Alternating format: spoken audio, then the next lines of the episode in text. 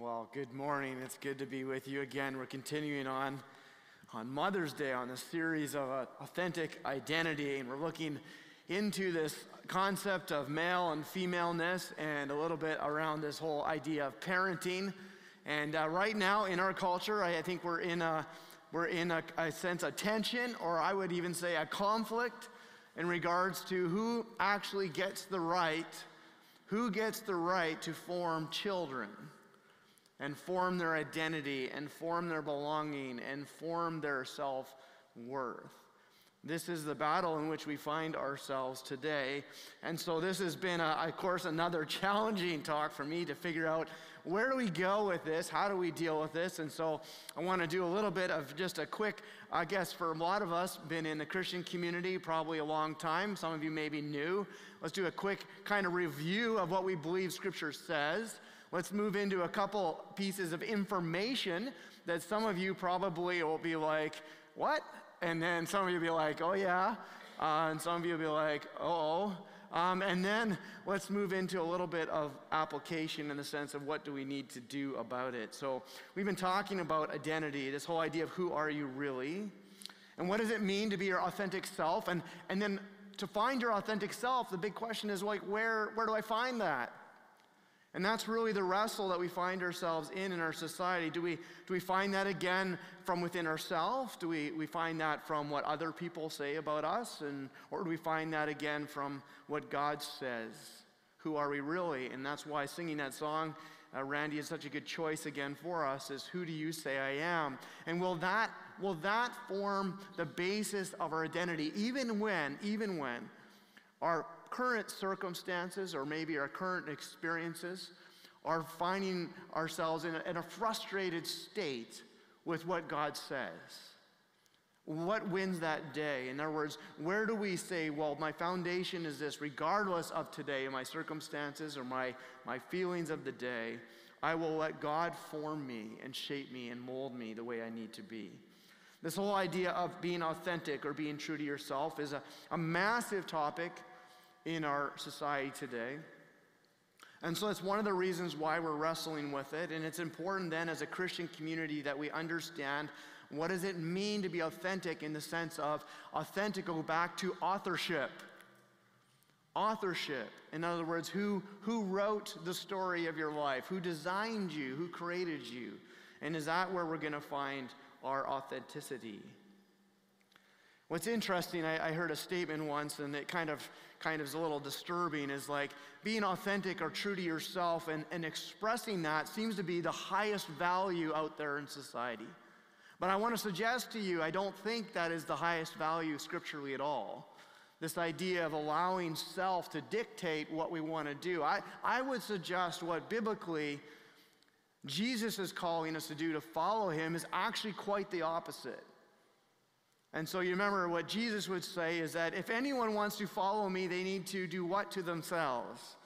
It's quite a difference. Deny self, deny yourself, and follow me. And so, this idea of being authentic to who we are and letting that come out as a highest value in our society today is a little bit disturbing, to be honest, because the people who actually lived out to how they felt on the inside, often, I would suggest, our prisons are very full of the most authentic people then who in a moment felt like they wanted to do something and just decided to go off and do that. And whether they wanted in that moment, whatever they wanted, they wanted to take something, they took something. They wanted to hurt someone, they hurt someone. They wanted to be who they wanted to be in that moment, and they just do it, regardless of consequences. And so, authentically, just releasing whatever desire is inside of us actually isn't a very healthy way to function. And we grow up, I would say, as a child, and part of our, our role as a parent is to guide, you know, control and direct this little autonomous being. This little being that wants to have choice and freedom and understanding and wants to express themselves constantly. None of this is in my notes, so I don't know what's going to happen today. So, anyways, this you think about when you have a, a little child, you have these little children, right? And, and it's exhausting. And, and moms and dads, like you have this full time job, it feels like, when they, they start to walk for sure, is like you're constantly, literally guiding them and controlling and directing them everywhere they go, or they'll fall over, walk in front of a vehicle, fall off an edge or something. It's just a constant thing. And so, of course, releasing them to the wild is probably not the best the best answer. And so part of our job is to, to help them understand that every emotion they feel is not necessarily something they need to release, but something they need to process. And so when another child takes their toy away, they might want to smack them in the face, but it's probably not a good idea. And so in kindergarten, this is what we used to learn, anyways. Gotta be a little careful today, I'm getting sarcastic already. But in kindergarten, we used to learn everything they would say you learn in kindergarten that you need to know the rest of your life how to share, how to get along, how to behave. Every action and reaction or instinct that you have actually isn't necessarily a good thing in a sense of community. To live in society, to live in community means I have to actually deny self for the benefit of community and the benefit of others.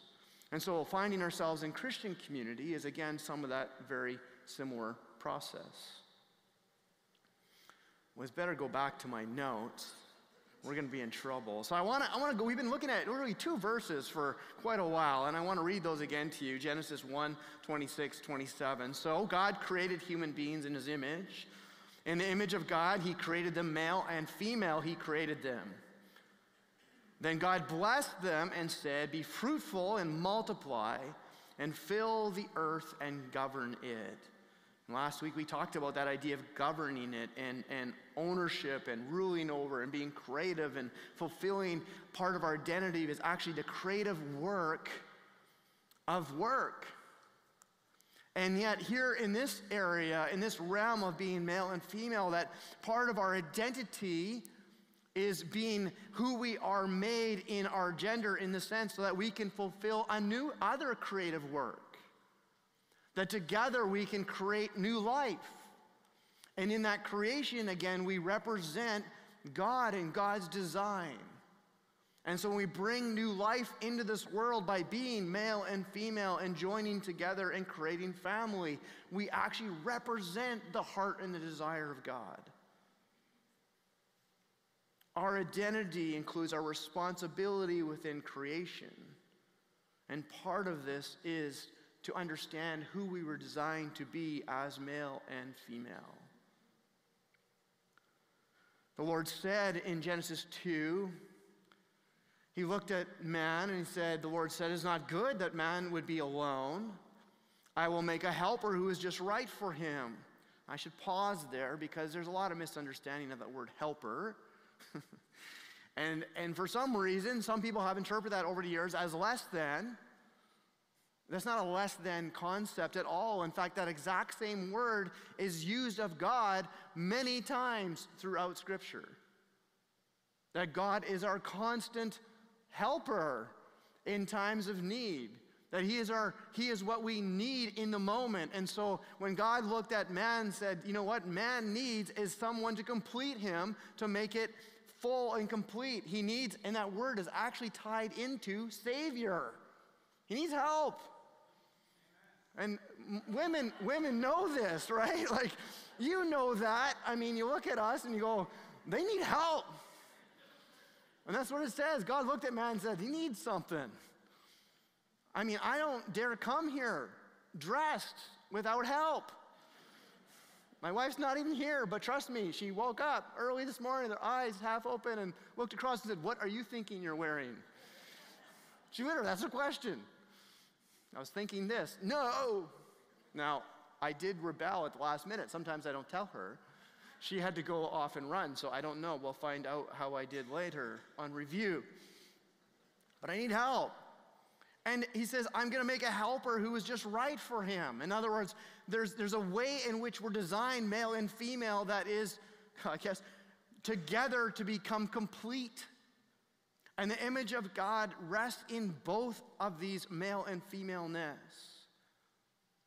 The identity of God is found in both, and yet when, it, when we come together, we fulfill the desire, the heart of what God had designed and begin to continue, I believe, and I think this is a new concept for me over this studying of this, that part of who we're designed to be is creative.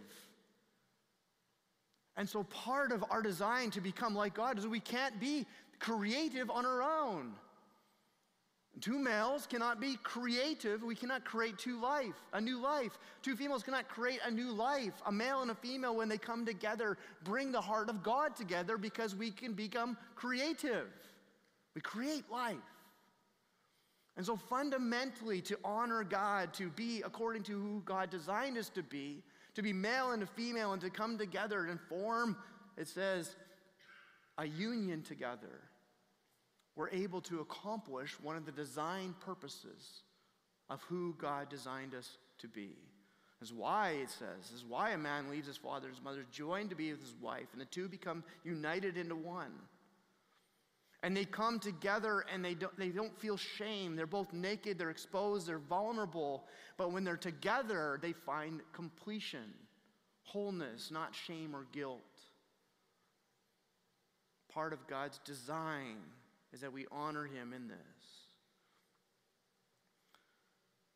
I was reading Isaiah 45. 45 says this What sorrow awaits those who argue with their creator? Does a clay pot argue with its maker? Does a clay dispute with the one who shapes it, saying, Stop, you're doing it wrong? Does the pot exclaim, How clumsy can you be? Funny, I, I, over time, I think I've grown a little bit in how I actually read. I read scripture in light of far more in the sense of grace than I do in the sense that I used to of almost this like this just cold God. And so when I read this verse, it's funny because I think many years ago I would have I would have read it as almost a judgment of God, is what what sorrow is gonna await you. For those who don't recognize it, it's coming for you. And now I read it and I see it in the context of society and I say, what sorrow floods the heart of somebody? What heartache comes to society and to people when they don't understand who their maker is? That's a compassionate difference. There's like, God's grief is like, the people who don't see who I am and they argue and they fight against my purposes and designs in their life, they experience grief and sorrow. The heart of God for me has become so much softer towards people, so much more compassionate towards them. His desire is we would, we would be in His design. Why? Because He wants authority and full control? No, because if you have been designed a certain way, then you will find fulfillment within your design. And you will find grief and sorrow outside of it. And God's desire is that we would enjoy. Enjoy the world in which He created. Enjoy creation the way He designed it. Enjoy relationships the way He created them to be.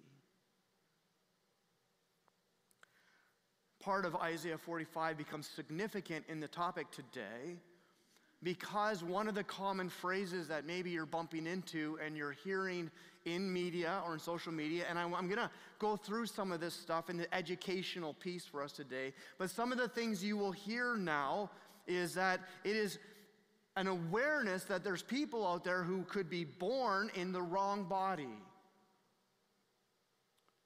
And you can imagine if you were growing up as a child and someone was to look at you and say, Oh, you are not in the right body.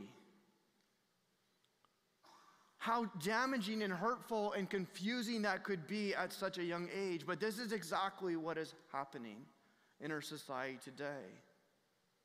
And yet, Scripture would say that's impossible because God has knit you together. He has designed you in a certain way, He has crafted you, and your true self, your true identity is what He's designed you to be like. We believe in Scripture that we are embodied souls. And so, in a sense, they're connected. Our spiritual and our physical is united together. And right now in our culture, they are trying to divide these things that your yourself or who you truly are can be completely disjointed and completely separated from who you think you are physically versus inside. And those can be completely opposites. And you can exist today in disunity within of yourself. It's a difficult, it's struggle for many people who have no truth and no understanding or no, in a sense, affirmation that God has made you for a purpose, for a design, for a reason, and you're not a mistake. You didn't all of a sudden end up in the wrong body, but you are who you're supposed to be. Romans 9:20 says, "Who are you, a mere human being, to argue with God? Should the thing that was created say to the one who created it, Why have you made me like this? And this is where our society is at. But I want you to know biblically, our understanding is this, and we've said it many times in this series. We just sang it again. And so this is really our mantra. It is important for us to understand I'm not who I think I am. Why? Because I always will change, and I have good days and bad days, I have confusing days. And some days I think I'm, I got it together, and some days I think I'm a mess. Some days I'm confident, some days I'm discouraged, some days I'm happy, some days I'm sad. And if my core identity rests on how I feel every day, I will feel adrift in a storm all my life. And I'm not who you say I am, and so I can't search that out because you don't know me. You didn't created me. And so I, I can't depend on you because even if you try to affirm me, I know you don't really know me. Ever had that happen? What, even when people are trying to and they're, they're being positive and affirming of you, still you look inside and you say, But I don't know if you truly know me. And so I can't rest my foundation of my life on what you say because I can trick you. I can make you think things. I can make you believe things are true that aren't true. And so for us, our foundation is really who God says I am. And that has to become the rock, the foundation in which I build. Myself is founded in Jesus. To deny yourself, as I mentioned at the beginning, is the way we follow Jesus.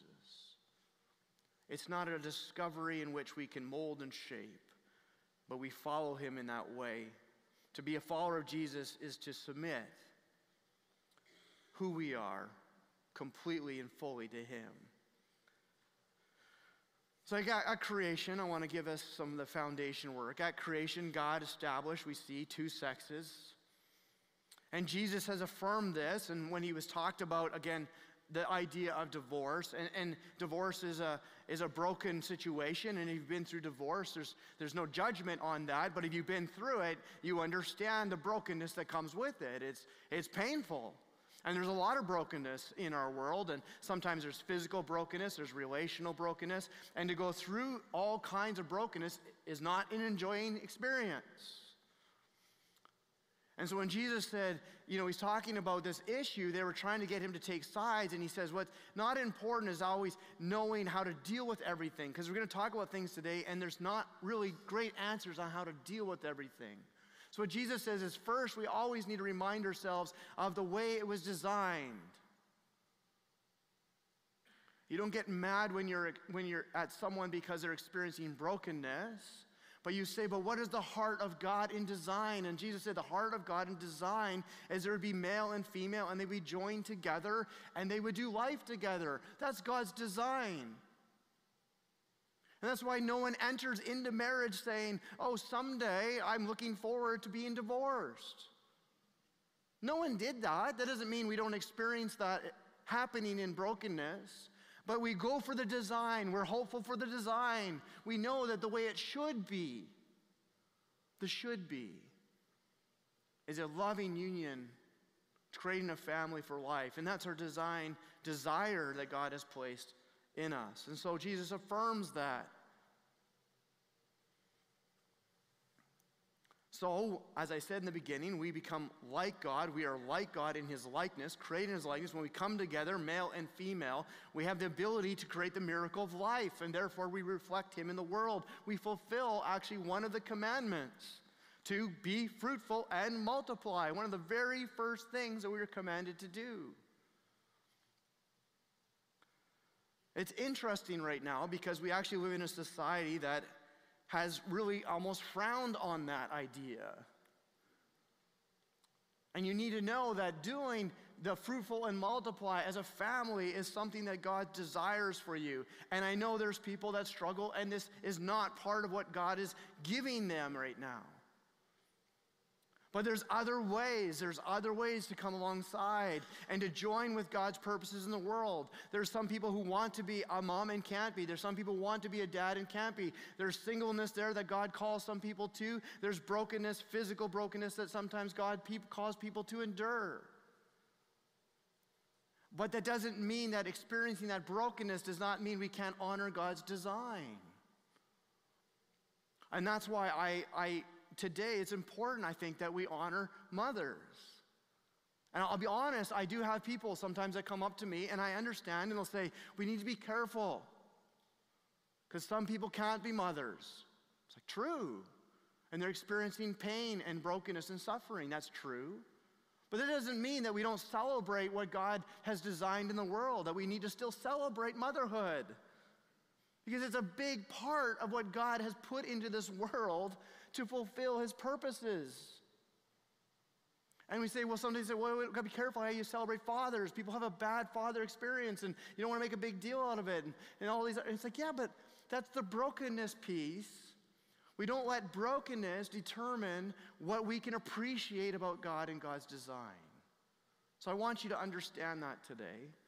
We're not downplaying the brokenness, but we still want to celebrate God's design, even if we personally are having a difficulty experiencing it.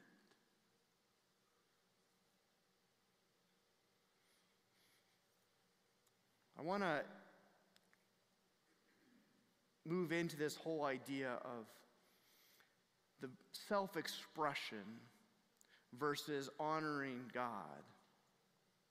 There's this idea of why would God care what I do with my body? Why would God care? And what we learn in Scripture again is something fundamental. And this is just for us again here. And I want us to know that if we're going to follow Jesus Christ, one of the things we understand is that when we come to Him, we actually present ourselves as a living sacrifice. And Scripture will teach us that the rights that we actually claim to our own body itself, well, this is a hard one that sometimes we don't talk enough about, but our rights to our own body actually, because we're presented as a living sacrifice, have been given over to following Jesus Christ. And so when you follow Jesus, you actually call him Lord. And that gives him full right of everything about you your resources, your time, your money, your relationships, your sexuality, absolutely everything gets surrendered to the relationship in Jesus Christ. And sometimes on this talk, this is one of my dangers, is when we segregate it all up, we get confused. But I want to make sure we understand that everything who you are belongs to Him. You have no rights in Christ. Where do I get that from? 1 Corinthians chapter 6. Do you not know that your bodies are the temples of the Holy Spirit who is in you, whom you've received from God? He's taken up residence, He takes up leadership kingship, lordship in your life. You are not your own. It's a big deal. When we come to Christ, often, sometimes we tell people it's kind of they feel like we're adding Jesus into our life. And so we, we invite Jesus in, which is the words that we've grown up, and it's not a bad thing to say invite him in. The question is, we're not inviting him in. Actually, is it not very accurate? We're giving up our life to him. And sometimes when we have the idea of inviting him in, it's like, come alongside of my life and walk with me. But that's actually not really what the gospel is. You are not your own, you were bought, bought with a price, the blood of Jesus Christ. He paid for your redemption. That's why Paul talks about things being a slave to Christ, a slave to righteousness. You're not your own. Therefore, our bodies are included. Therefore, we need to honor God with our bodies. So everything is. That's why all of sexual sin is a sin. Everything we do with our bodies, if it's outside of what God has planned and purposed in creation, it's wrong.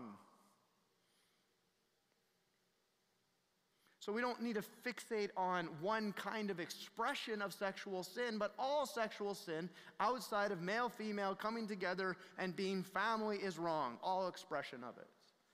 This is outside of God's design. So later in 1 Corinthians, why is Corinthians talk about this so much was because this group of people in Corinth, the church, was going through the transition of going, well, if, if we're not living according to the law anymore and it's according to grace and a lot of these were you know from from pagan religions coming over finding jesus and everything else and they're learning and the jews were trying to figure out how this all fits with the law and everything else and they were on like the freedom track of like whoa freedom freedom freedom and they were just all over the map. Sexuality was a big problem in the church. All kinds of leniences was going on and paul comes in and goes whoa whoa whoa. Just because you're free in a sense from the law does not mean you're free to exercise self indulgence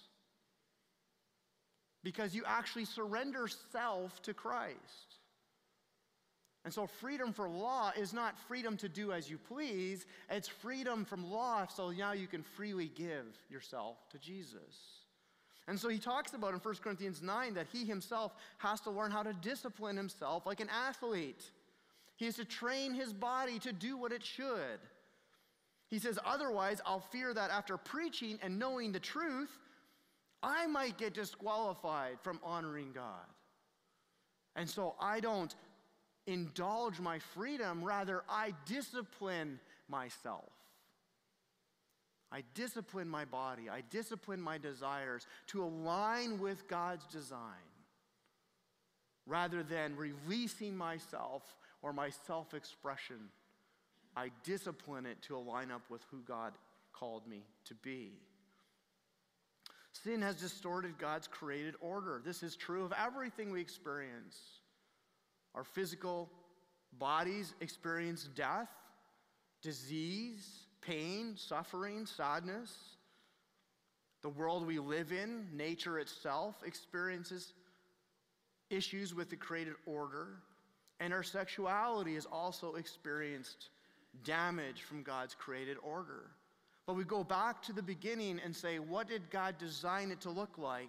Because His will, we know, His will and His plan. And we have scripture that teaches us God's design and desire is to redeem everything back to the way it was designed. And so, though, even though we experience brokenness now, we look forward to the day when God re brings things back into order, redeems it back. And we're going to talk about later on this series that now in Christ, we become part of this redeeming work. And so our job is to live our relationships the way that God designed them to be. We're now in Christ and we can now begin with Him redeeming relationships redeeming creation, redeeming sexuality. And so, part of being in Christ means we're actually part of helping Him restore what was broken back to wholeness. I was reading, uh, I love this verse, and I, there's like a zillion translations, and every one of them, um, in a sense, like translations are just how do you interpret, right, from the Hebrew into English and the Greek and back and forth and all that stuff. And uh, every one of them I like, it has a different nuance.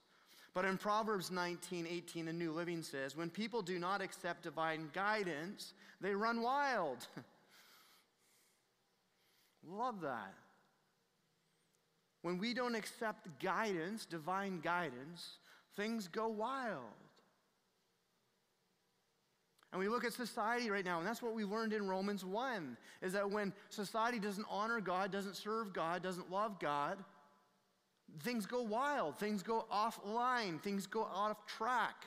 We need to accept the guidance from God.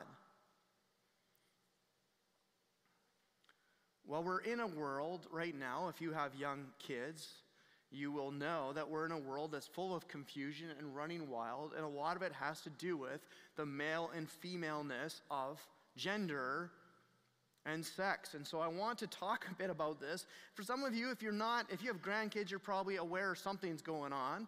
Um, if you've been a little bit isolated, then some of the things I'm going to tell you, you might be like, what?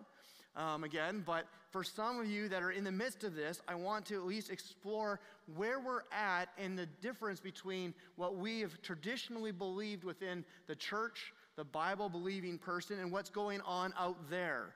And so I think one of the things that's important for us to know is to be a little bit educated so we can understand when the language is being used, what it's meaning and not meaning.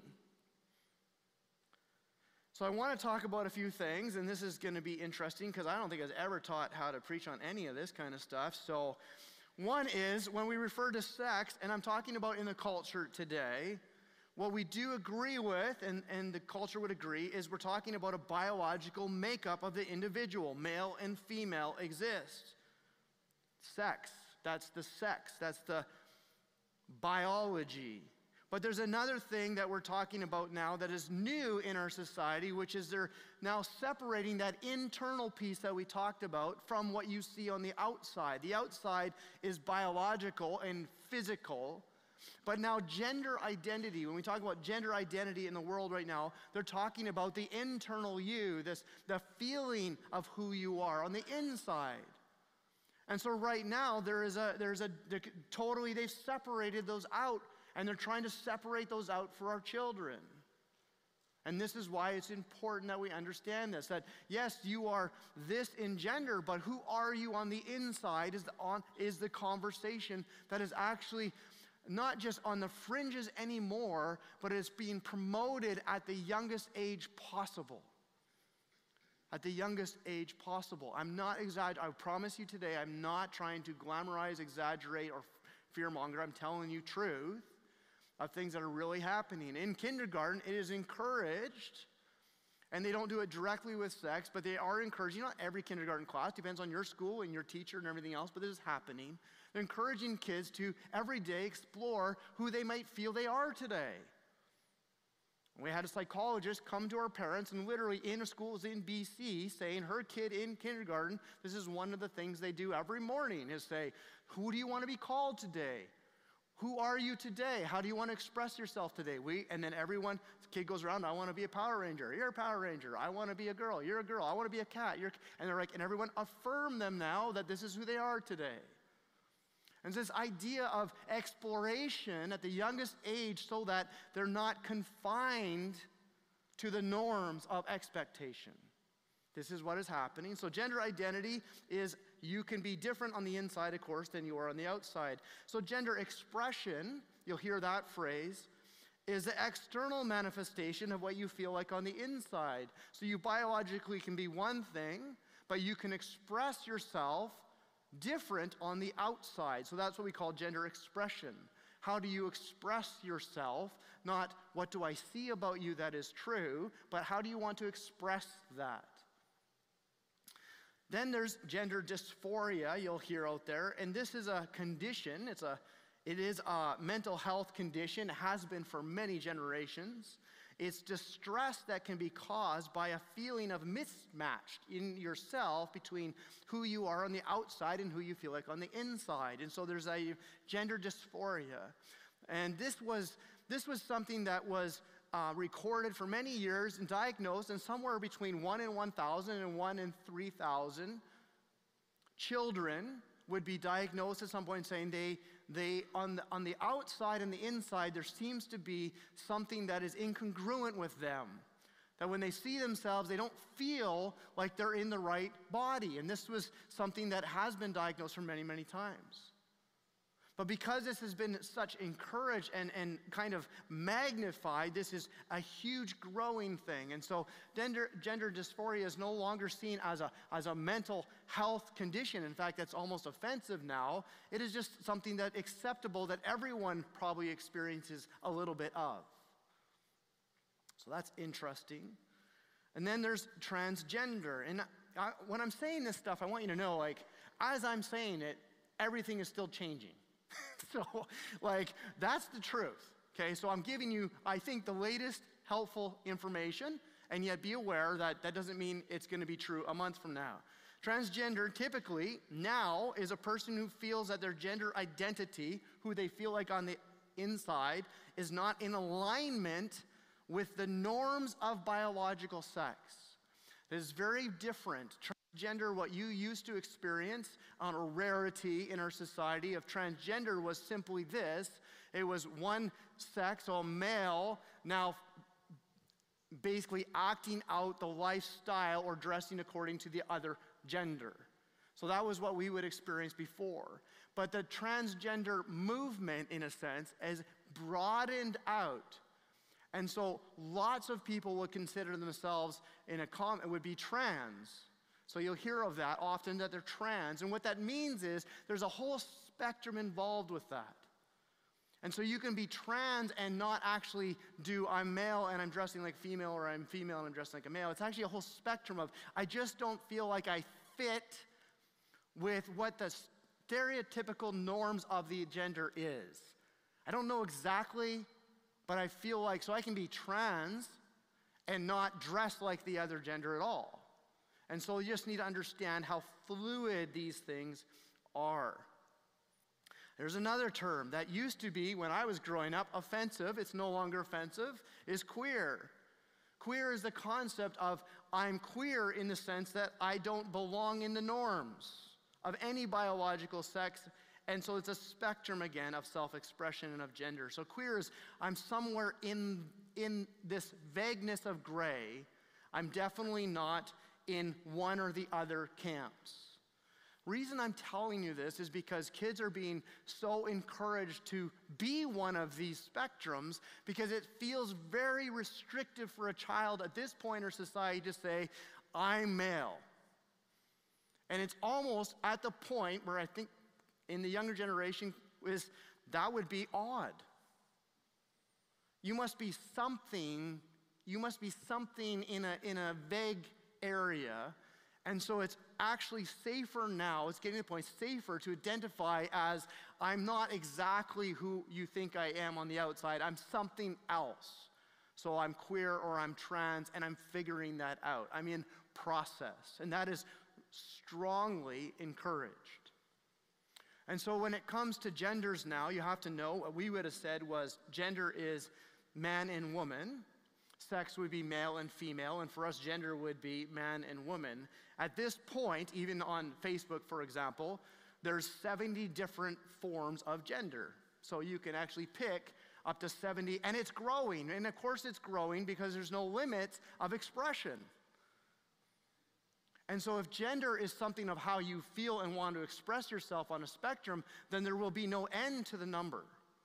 And that's why the, the, the letters that it keeps growing and then they just add plus at the end is like, well, plus whatever. Whatever you want to say you are today is acceptable because we can't keep adding letters every two weeks.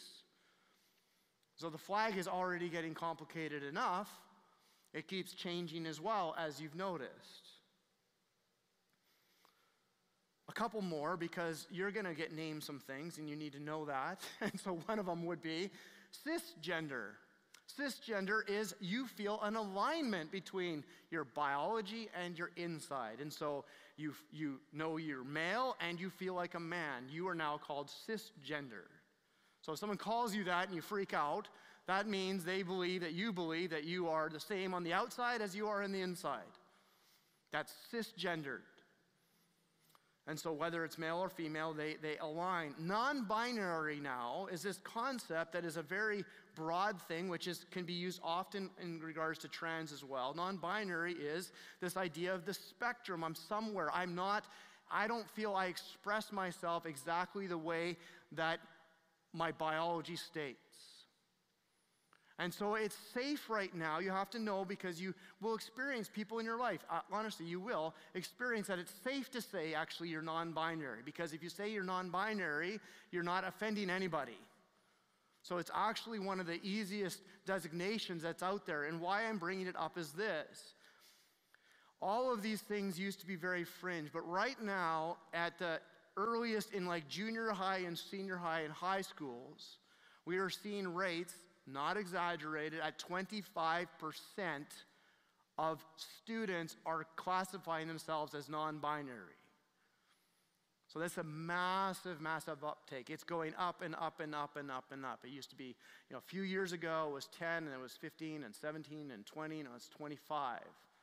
And so it's become the thing to do, and some would call it a social contagion. And out there, that would be offensive. And what they would suggest as society as a whole is no, we finally just removed the shackles. And so all of a sudden now we see truth because they're not afraid to express themselves. So that's what the world is doing. But there's hope. And so I want to end with some application. And I know I want to do this quickly. This is really hard to do quickly. Hope. Jesus offers abundant life right now. One of the things you have to know is that Jesus' desire for every person is they would experience life to the fullest. That they would experience life, and coming to Him is an experience where you get to feel like you are being redeemed and brought back in alignment with God's heart. And so he came so that people would find this life because he knows life outside of design is brokenness. And he says something in this verse that is also important to know in this idea of there's another there's another spiritual being, the thief, the enemy, and the heart's desire of the enemy is to kill and destroy what God loves. And we're not in a neutral environment anymore. We have never been, but you need to know that because sometimes it felt pretty safe being in North America. Maybe if you're a few generations ago, this was a safe place. We're not in a neutral environment anymore. We're in a full on environment where there's an enemy trying to seek and destroy that which God loves, and God loves our children. He loves each of us and designed each of us as well. And the enemy wants us to live in confusion, to be disjointed from creation, disjointed from design, to harm, to stop doing the things that God designed us to do, which is being fruitful, creative, multiplying, God glorifying people. Next week, I think I, I'm not sure what I'm doing next week, so just pray. I think I'm going to just talk a little bit about some of the ramifications of the brokenness in our society and our response. So I want to wrap up here because I'll, post, I'll pause on what we need to do a little bit more in response.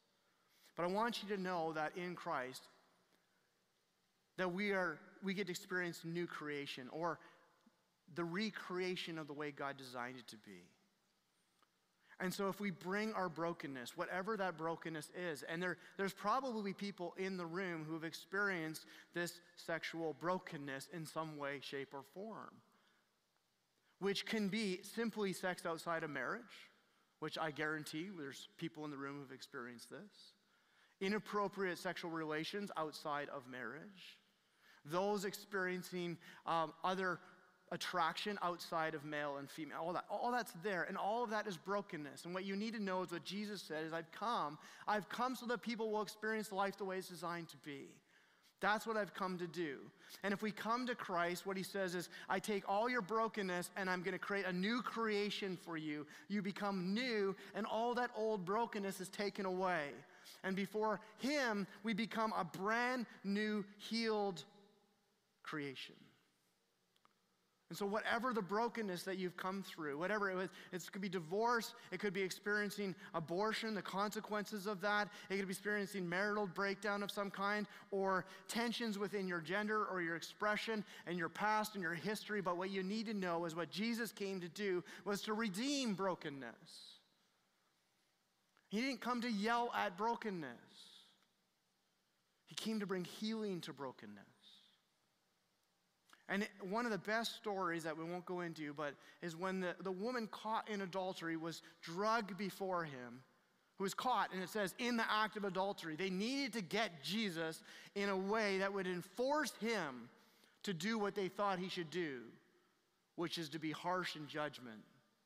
So they found someone caught in the very act and dragged them before. And what we see in Jesus in that motion, in that minute, was compassion and grace and mercy. When someone feels broken, the last thing they need is condemnation. And Jesus said, I didn't come to condemn the world, I came to heal the world.